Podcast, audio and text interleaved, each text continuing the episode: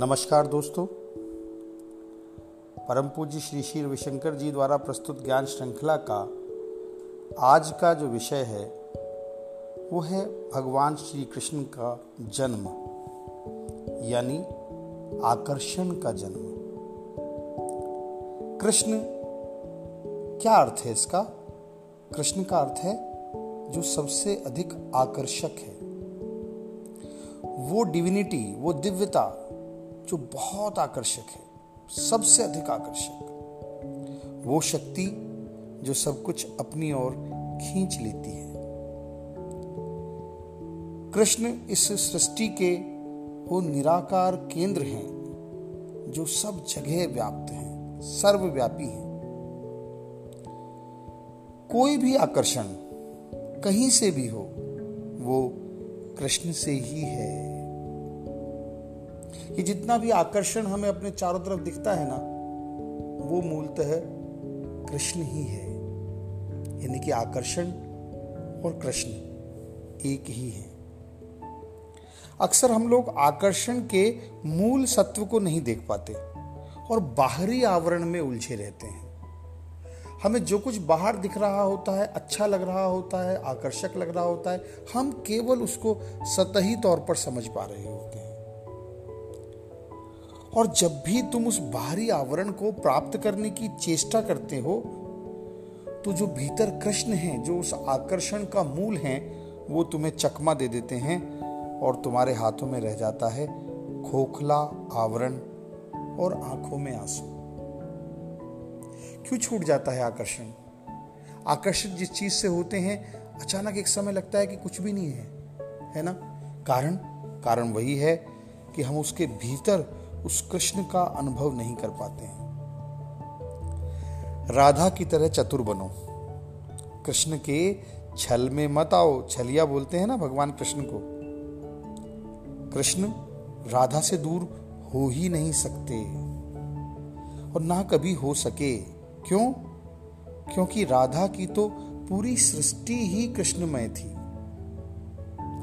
अगर तुम हर आकर्षण में कृष्ण को देख सको तो तुम राधा हो अपने आप में केंद्रित हो।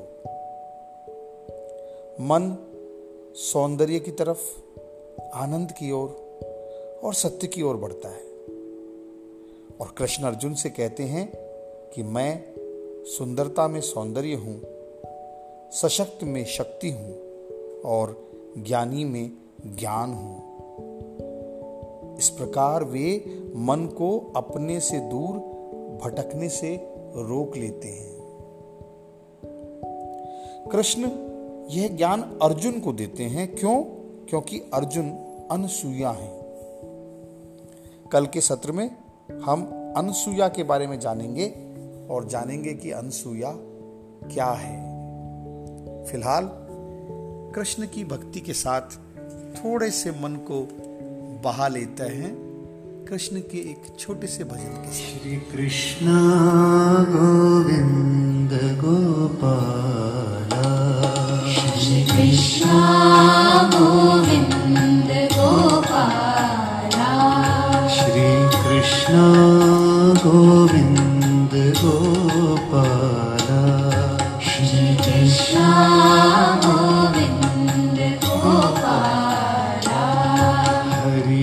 गोविन्द गोविन्द गोपाल। हरि गोविन्द गोविन्द गोपाल। श्रीकृष्ण गोविन्द गोपाल। श्रीकृष्ण गोविन्द गोपाल। श्रीकृष्ण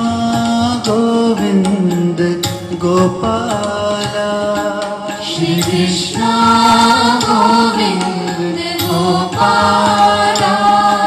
हरि गोविन्द गोविन्द ग हरि गोविन्द गोविन्द